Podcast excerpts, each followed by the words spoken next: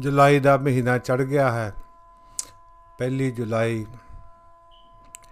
30 ਜੂਨ ਨੂੰ ਲਿਖੀ ਸੀ ਤੇ ਸਾਰਾ ਦਿਨ ਬਿਜ਼ੀ ਰਹਿੰਦੇ ਖਾਤਰ ਤੇ ਹੁਣ ਇੱਕ ਘੰਟਾ ਕੀ ਹੋਇਆ ਜੁਲਾਈ ਚੜੀ ਨੂੰ।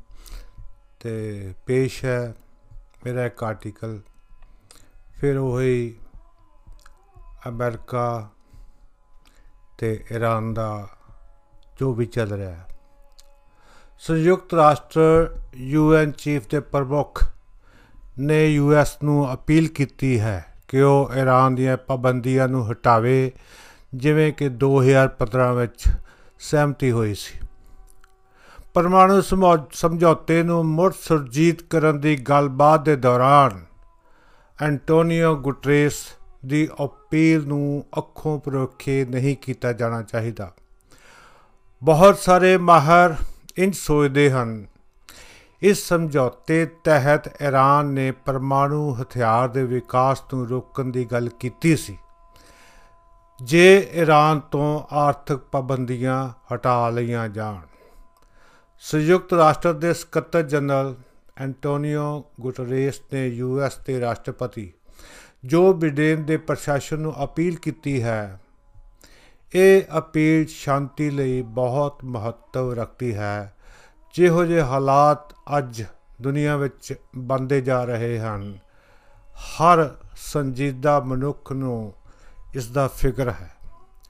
ਸੰਯੁਕਤ ਰਾਸ਼ਟਰ ਸੁਰੱਖਿਆ ਪਰਿਸ਼ਦ ਨੂੰ ਭੇਜੀ ਗਈ ਇੱਕ ਰਿਪੋਰਟ ਵਿੱਚ ਗੁਤਰੇਸ ਨੇ ਸੰਯੁਕਤ ਰਾਜ ਨੂੰ ਵੀ ਅਪੀਲ ਕੀਤੀ ਹੈ ਕਿ ਉਹ ਇਸਲਾਮਿਕ ਰਿਪਬਲਿਕ, ਰਿਪਬਲਿਕਨ ਈਰਾਨ ਨਾਲ ਵਪਾਰ ਵਿੱਚ ਤੇਲ ਨੂੰ ਛੋੜ ਦੇਣ ਅਤੇ ਪਰਮਾਣੂ ਗੈਰ ਪ੍ਰਸਾਰ ਪ੍ਰੋਜੈਕਟਾਂ ਦਾ ਨਵੀਨੀਕਰਨ ਕਰਨ। 15 ਮੈਂਬਰੀ ਪ੍ਰੀਸ਼ਦ ਬੁੱਧਵਾਰ ਨੂੰ ਸੈਕਟਰੀ ਜਨਰਲ ਦੀ ਸਾਲ 2015 ਦੀ ਮਤੇ ਨੂੰ ਲਾਗੂ ਕਰਨ ਬਾਰੇ 2 ਸਾਲਾ ਰਿਪੋਰਟ ਉੱਤੇ ਵਿਚਾਰ ਕਰੇਗੀ, ਜੋ ਈਰਾਨ, ਸੰਯੁਕਤ ਰਾਜ, ਫਰਾਂਸ, ਬ੍ਰਿਟੇਨ, ਜਰਮਨੀ, ਰੂਸ ਚੀਨ ਅਤੇ ਯੂਰਪੀਅਨ ਯੂਨੀਅਨ ਦਰਮਿਆਨ ਪਰਮਾਣੂ ਸਮਝੌਤੇ ਨੂੰ ਦਰਸਾਉਂਦੀ ਹੈ। ਗੁਟਰੇਸ ਦੀ ਵਾਸ਼ਿੰਗਟਨ ਵਿੱਚ ਅਪੀਲ ਇਸ ਮੁੱਦੇ ਨੂੰ ਮੁੜ ਸੁਰਜੀਤ ਕਰਨ ਲਈ ਗੱਲਬਾਤ ਦੇ ਵਿਚਕਾਰ ਆਈ ਹੈ, ਜਿਸ ਨੂੰ ਸੰਯੁਕਤ ਵਿਆਪੀ ਯੋਜਨਾ JCPOA ਕਿਹਾ ਜਾਂਦਾ ਹੈ, ਜਿਸ ਦੇ ਤਹਿਤ ਈਰਾਨ ਨੇ ਇਸ ਦੇ ਵਿਰੁੱਧ ਕਈ ਵਿਦੇਸ਼ੀ ਪਾਬੰਦੀਆਂ ਹਟਾਉਣ ਬਦਲੇ ਆਪਣੇ ਪਰਮਾਣੂ ਪ੍ਰੋਗਰਾਮ ਤੇ ਰੋਕ ਲਗਾਉਣ ਦੀ ਪੇਸ਼ਕਸ਼ ਕੀਤੀ ਸੀ। ਅਮਰੀਕਾ ਦੇ ਸਾਬਕਾ ਰਾਸ਼ਟਰਪਤੀ ਡੋਨਾਲਡ ਟਰੰਪ ਨੇ ਸਾਲ 2018 ਵਿੱਚ ਸਮਝੌਤਾ ਤੋੜ ਦਿੱਤਾ ਸੀ ਅਤੇ ਸਖਤ ਪਾਬੰਦੀਆਂ ਲਗਾਈਆਂ ਸਨ, ਜਿਸ ਨਾਲ ਤਹਿਰਾਨ ਨੂੰ 2019 ਵਿੱਚ ਕੁਝ ਪਰਮਾਣੂ ਸੀਮਾਵਾਂ ਦੀ ਉਲੰਘਣਾ ਕੀਤੀ। ਮੈਂ ਯੂਨਾਈਟਿਡ ਸਟੇਟ ਨੂੰ ਅਪੀਲ ਕਰਦਾ ਹਾਂ ਕਿ ਉਹ ਆਪਣੀਆਂ ਪਾਬੰਦੀਆਂ ਹਟਾ ਲਵੇ। ਗੈਟਰਿਸ ਨੇ ਈਰਾਨ ਨੂੰ ਵੀ ਸਮਝੌਤੇ ਦੇ ਪੂਰੇ ਅਮਲ ਤੇ ਵਾਪਸ ਆਉਣ ਦੀ ਅਪੀਲ ਕੀਤੀ। ਈਰਾਨ ਨੇ ਯੂਰੇਨੀਅਮ ਨੂੰ ਰਿਫਾਈਨ ਕਰਕੇ ਉਸ ਦੀ ਸ਼ੁੱਧਤਾ ਨੂੰ ਲਗਭਗ 60% ਤੱਕ ਕੀਤਾ ਹੈ, ਜੋ ਕਿ ਡੀਲ ਲਿਮਟ 3.67 ਪ੍ਰਤੀਸ਼ਤ ਦੀ ਸੀਮਾ ਤੋਂ ਬਹੁਤ ਜ਼ਿਆਦਾ ਹੈ ਅਤੇ ਪਰਮਾਣੂ ਬੰਬ ਕੋਰ ਲਈ ਲੋੜਿੰਦੇ 90% ਦੇ ਬਹੁਤ ਨੇੜੇ ਹੈ। ਈਰਾਨ ਦਾ ਪੱਖ ਹੈ ਕਿ ਉਹ ਸਿਰਫ ਸਿਵਲੀਅਨ ਨਿਊਕਲੀਅਰ ਪਾਵਰ ਲਈ ਹੀ ਇਸਤੇਮਾਲ ਕਰਨਾ ਚਾਹੁੰਦਾ ਹੈ। ਜੇ ਵਾਸ਼ਿੰਗਟਨ ਪਾਬੰਦੀਆਂ ਹਟਾ ਲੈਂਦਾ ਹੈ, ਤਾਂ ਉਹ 2015 ਵਾਲੀ ਡੀਲ ਤੇ ਵਾਪਸ ਆ ਸਕਦਾ ਹੈ। ਕੁਝ ਮਾਹਰ ਮੰਨਦੇ ਹਨ ਕਿ ਈਰਾਨ ਇਬਰਾਹਿਮ ਰਾਈਸੀ ਦੀ ਚੋਣ ਦਾ ਇੰਤਜ਼ਾਰ ਕਰ ਰਿਹਾ ਹੈ, ਜੋ ਸਖਤ ਰੁਖ ਅਪਣਾਉਣ ਵਾਲੇ ਸੁਪਰੀਮ ਨੇਤਾ ਅਲੀ ਹੁਸੈਨੀ ਖਮਿਆਨੀ, ਜੋ ਈਰਾਨ ਦੀ ਵਿਦੇਸ਼ ਨੀਤੀ ਦੇ ਅੰਤਮ ਸਾਲਸੀ ਹਨ, ਦਾ ਸਮਰਥਨ ਕਰਦਾ ਹੈ।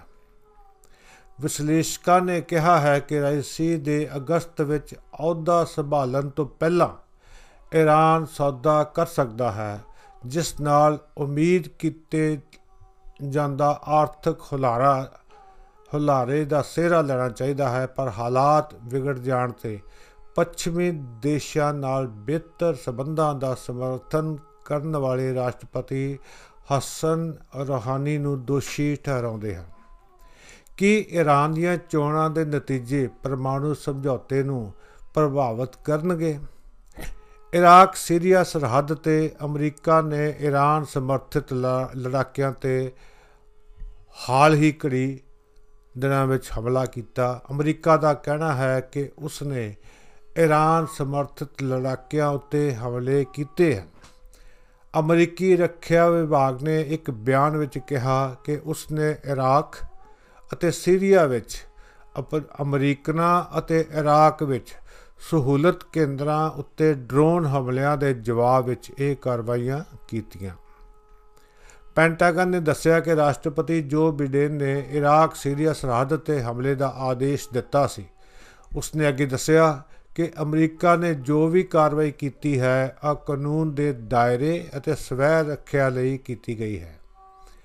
ਇਸ ਦੇ ਨਾਲ ਹੀ ਇਰਾਕੀ ਬਾਰਡਰ ਗਾਰਡਸ ਦਾ ਕਹਿਣਾ ਹੈ ਕਿ ਇਸ ਹਮਲੇ ਵਿੱਚ ਹਥਿਆਰਬੰਦ ਸੈਨਾਵਾਂ ਦੇ ਘੱਟੋ ਘੱਟ 4 ਲੋਕ ਮਾਰੇ ਗਏ। ਇਸ ਤੋਂ ਪਹਿਲਾਂ ਰਾਸ਼ਟਰਪਤੀ ਬਿਡੇਨ ਨੇ ਫਰਵਰੀ ਵਿੱਚ ਹਮਲੇ ਦਾ ਆਦੇਸ਼ ਦਿੱਤਾ ਸੀ। ਰਾਸ਼ਟਰਪਤੀ ਬਿਡੇਨ ਨੇ ਈਰਾਨ ਸਮਰਥਿਤ ਲੜਾਕੂਆਂ ਵਿਰੁੱਧ ਦੂਜੇ ਪੜਾਅ ਦੇ ਹਵਾਈ ਹਮਲਿਆਂ ਦੀ ਆਗਿਆ ਦੇ ਦਿੱਤੀ ਹੈ। ਪੈਂਟਾਗਨ ਨੇ ਐਤਵਾਰ ਨੂੰ ਦੱਸਿਆ ਕਿ ਉਸਨੇ ਈਰਾਨ ਸਮਰਥਿਤ ਸਮੂਹਾਂ ਵੱਲੋਂ ਕੀਤੇ ਹਮਲੇ ਕਰਕੇ ਜਵਾਬੀ ਕਾਰਵਾਈ ਕੀਤੀ ਹੈ ਤੇ ਇਰਾਕ, ਸੀਰੀਆ ਸਰਹੱਦ ਤੇ ਨਿਸ਼ਾਨਾ ਸਾਧਿਆ। ਹਮਲੇ ਵਿੱਚ ਹਥਿਆਰਬੰਦ ਲੜਾਕਿਆਂ ਦੇ ਘੱਟੋ ਘੱਟ 5 ਲੜਾਕੂ ਮਾਰੇ ਗਏ ਹਨ। ਇਹ ਹਮਲੇ ਅਜਿਹੇ ਸਮੇਂ ਹੋਏ ਜਦੋਂ ਅਮਰੀਕਾ ਇੱਕ ਪਾਸੇ ਤਾਂ ਈਰਾਨ ਨਾਲ ਜੁੜੇ, ਇਰਾਕੀ ਗੁੱਟਾਂ ਨੂੰ ਇਰਾਕੀ ਸਥਾਪਨਾਵਾਂ ਤੇ ਤਾਜ਼ਾ ਹਮਲਿਆਂ ਲਈ ਜ਼ਿੰਮੇਵਾਰ ਠਹਿਰਾਉਂਦਾ ਹੈ। ਦੂਜੇ ਪਾਸੇ ਤਹਿਰਾਨ ਦੇ ਨਾਲ ਪਰਮਾਣੂ ਸਮਝੌਤੇ ਤੇ ਮੁੱਢ ਵਿਚਾਰ ਵਟਾਂਦਰੇ ਦੀ ਉਮੀਦ ਵੀ ਕਰਦਾ ਹੈ। ਪੈਂਟਾਗਨ ਦੇ ਬੁਲਾਰੇ ਜੌਨ ਕਿਰਬੀ ਨੇ ਟਵੀਟ ਕੀਤਾ, ਅਮਰੀਕੀ ਸੈਨਿਕ ਬਲਾਂ ਨੇ ਅੱਜ ਸ਼ਾਮ ਇਰਾਕ ਸਮਰਥਿਤ ਬਾਗੀਆਂ ਦੀ ਸਥਿਤੀ ਅਤੇ ਉਹਨਾਂ ਦੀਆਂ ਸਹੂਲਤਾਂ ਵਿਰੁੱਧ ਇਰਾਕ, ਸੀਰੀਆ, ਸਰਹੱਦੀ ਖੇਤਰ ਵਿੱਚ ਰੱਖਿਆਤਮਕ ਅਤੇ ਸਟ੍ਰੀਕ ਹਵਾਈ ਹਮਲੇ ਕੀਤੇ। ਅੱਜ ਸ਼ਾਮ ਤੋਂ ਮਤਲਬ ਹੈ 30 ਜੁਲਾਈ ਦੀ ਗੱਲ ਹੈ। ਕੱਲ ਦੀ ਗੱਲ ਕੱਲ ਪਰਸੋਂ ਦੀ ਹੈ ਸ਼ਾਇਦ ਗੱਲ ਹੈ ਬੁਲਾਰੇ ਜੌਨ ਕਰਬੀ ਨੇ ਵੀ ਸਪਸ਼ਟ ਕੀਤਾ ਕਿ ਹਮਲੇ ਅਮਰੀਕੀ ਰਾਸ਼ਟਰਪਤੀ ਜੋ ਬਿਡੇਨ ਦੇ ਨਿਰਦੇਸ਼ਾਂ ਹੇਠ ਕੀਤੇ ਗਏ ਹਨ। ਬਿਆਨਾਂ ਵਿੱਚ ਈਰਾਨ ਪਰਮਾਣੂ ਸਮਝੌਤੇ ਵਿੱਚ ਸ਼ਾਮਲ ਹੋਣ ਬਾਰੇ ਅਮਰੀਕਾ ਵਿਚਾਰ ਕਰੇਗਾ। ਅਮਰੀਕਾ ਨੇ ਹਮਲੇ ਵਿੱਚ ਹੋਏ ਨੁਕਸਾਨ ਅਤੇ ਜਾਨੀ ਨੁਕਸਾਨ ਬਾਰੇ ਕੋਈ ਜਾਣਕਾਰੀ ਨਹੀਂ ਦਿੱਤੀ, ਪਰ ਬ੍ਰਿਟੇਨ ਸਥਿਤ Syrian observatory for human rights ਨੇ ਕਿਹਾ ਕਿ ਅਮਰੀਕੀ ਜੰਗੀ ਜਹਾਜ਼ਾਂ ਦੁਆਰਾ ਕੀਤੀ ਗਈ ਇਸ ਸਟ੍ਰਾਈਕ ਵਿੱਚ ਘੱਟੋ ਘੱਟ 5 ਈਰਾਨ ਸਮਰਥਿਤ ਇਰਾਕੀ ਲੜਾਕੂ ਮਾਰੇ ਗਏ। ਅਤੇ ਕਈ ਹੋਰ ਜ਼ਖਮੀ ਹੋ ਗਏ। ਸੀਰੀਆ ਦੀ ਸਰਕਾਰੀ ਸਮਾਚਾਰ ਏਜੰਸੀ ਸਨਾ ਨੇ ਕਿਹਾ ਕਿ ਹਮਲੇ ਵਿੱਚ ਇੱਕ ਬੱਚਾ ਮਾਰਿਆ ਗਿਆ ਅਤੇ ਘੱਟੋ ਘੱਟ 3 ਹੋਰ ਜ਼ਖਮੀ ਹੋਏ। ਪੈਂਟਾਗਨ ਦੇ ਬੁਲਾਰੇ ਕਿਰਬੀ ਨੇ ਕਿਹਾ ਕਿ ਨਿਸ਼ਾਨੇ ਦੀ ਚੋਣ ਇਸ ਲਈ ਕੀਤੀ ਗਈ ਕਿਉਂਕਿ ਈਰਾਨ ਸਮਰਥਿਤ ਇਲਾਕਿਆਂ ਦੁਆਰਾ ਇਰਾਕ ਵਿੱਚ ਅਮਰੀਕੀ ਅਮਲੇ ਅਤੇ ਉਹਨਾਂ ਦੇ ਸਹੂਲਤਾਂ ਕੇਂਦਰਾਂ ਖਿਲਾਫ ਡਰੋਨ ਹਮਲਿਆਂ ਵਿੱਚ ਇਨ੍ਹਾਂ ਸਥਾਨਾਂ ਦੀ ਵਰਤੋਂ ਕੀਤੀ ਜਾਂਦੀ ਹੈ। ਕਿਰਬੀ ਨੇ ਕਾਤਾਬ ਹਿਜ਼ਬੁੱਲਾ ਅਤੇ ਕਾਤਾਬ ਸੈਦ ਤੇ ਅਲ ਸ਼ਹਾਦਾਬ ਗੁੱਟਾਂ ਦਾ ਨਾਮ ਦੱਸਦਿਆਂ ਕਿਹਾ ਕਿ ਉਹ ਯਮਨ ਦੇ ਸਮਰਥਤ ਵਾਲੇ ਅਤਵਾਦੀ ਸਮੂਹਾਂ ਵਿੱਚੋਂ ਇੱਕ ਹਨ। ਇਰਾਕ ਵਿੱਚ ਇਸ ਵੇਲੇ 2500 ਸੈਨਿਕ ਅਮਰੀਕੀ ਸੈਨਿਕ ਹਨ। ਇਸ ਸਾਲ ਦੇ ਸ਼ੁਰੂਆਤ ਤੋਂ ਇਰਾਕ ਵਿੱਚ ਅਮਰੀਕੀ ਸਥਾਪਨਾਵਾਂ ਅਤੇ ਅਮਰੀਕੀਆਂ ਵਿਰੁੱਧ 40 ਤੋਂ ਵੱਧ ਹਮਲੇ ਹੋ ਚੁੱਕੇ ਹਨ। ਇਸਲਾਮਿਕ ਸਟੇਟ ਸਮੂਹ ਦੇ ਖਿਲਾਫ ਅੰਤਰਰਾਸ਼ਟਰੀ ਗੱਠਜੋੜ ਦੇ ਹਿੱਸੇ ਵਜੋਂ ਇਰਾਕ ਵਿੱਚ 2500 ਅਮਰੀਕੀ ਸੈਨਿਕ ਤਾਇਨਾਤ ਹਨ। ਕਿਰਬੀ ਨੇ ਅੱਗੇ ਕਿਹਾ ਕਿ ਰਾਸ਼ਟਰਪਤੀ ਬਿਦੇਨ ਨੇ ਇਰਾਕ ਵਿੱਚ ਅਮਰੀਕੀ ਸੈਨਿਕਾਂ ਵਿਰੁੱਧ ਈਰਾਨ ਸਮਰਥਿਤ ਸਮੂਹਾਂ ਵੱਲੋਂ ਜਾਰੀ ਹਮਲਿਆਂ ਨੂੰ ਵੇਖਦਿਆਂ ਇਨ੍ਹਾਂ ਹਮਲਿਆਂ ਨੂੰ ਰੋਕਣ ਲਈ ਸੈਨਿਕ ਕਾਰਵਾਈ ਦੇ ਨਿਰਦੇਸ਼ ਦਿੱਤੇ। ਸਤਾ ਸੰਭਾਲਣ ਤੋਂ ਬਾਅਦ ਬਿਡੇਨ ਨੇ ਦੇ ਆਦੇਸ਼ਾਂ ਤੇ ਸੀਰੀਆ ਵਿੱਚ ਈਰਾਨ ਸਮਰਥਿਤ ਲੜਾਕੂਆਂ ਖਿਲਾਫ ਇਹ ਦੂਜਾ ਅਮਰੀਕੀ ਹਮਲਾ ਹੈ।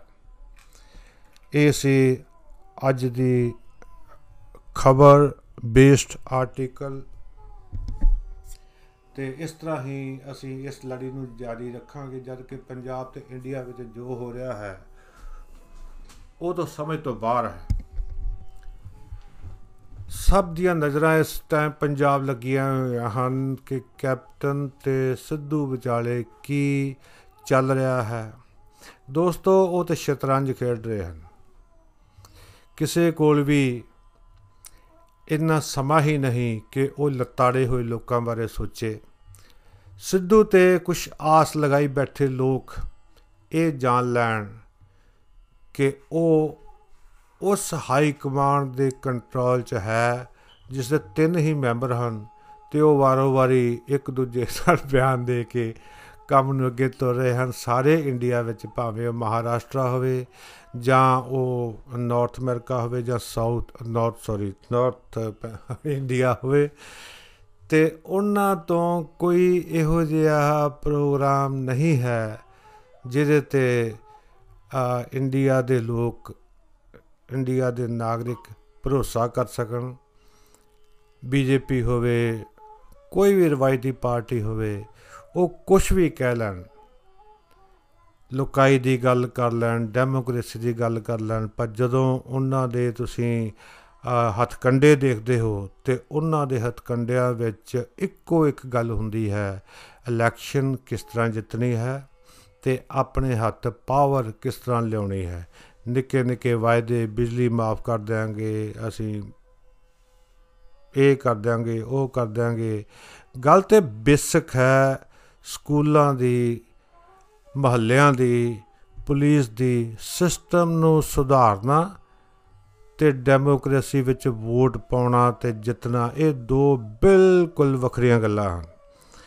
ਅੱਜ ਲੋੜ ਵੋਟਾਂ ਤੋਂ ਵੱਧ ਸਾਨੂੰ ਸਿਸਟਮ ਸੁਧਾਰਨ ਦੀ ਲੋੜ ਹੈ। ਇਹ ਇਹ ਸੁਧਾਰ ਕਿਸੇ ਵੀ ਰਾਜਨੀਤਿਕ ਪਾਰਟੀ ਦੇ ਏਜੰਡੇ ਤੇ ਹੈ ਹੀ ਨਹੀਂ।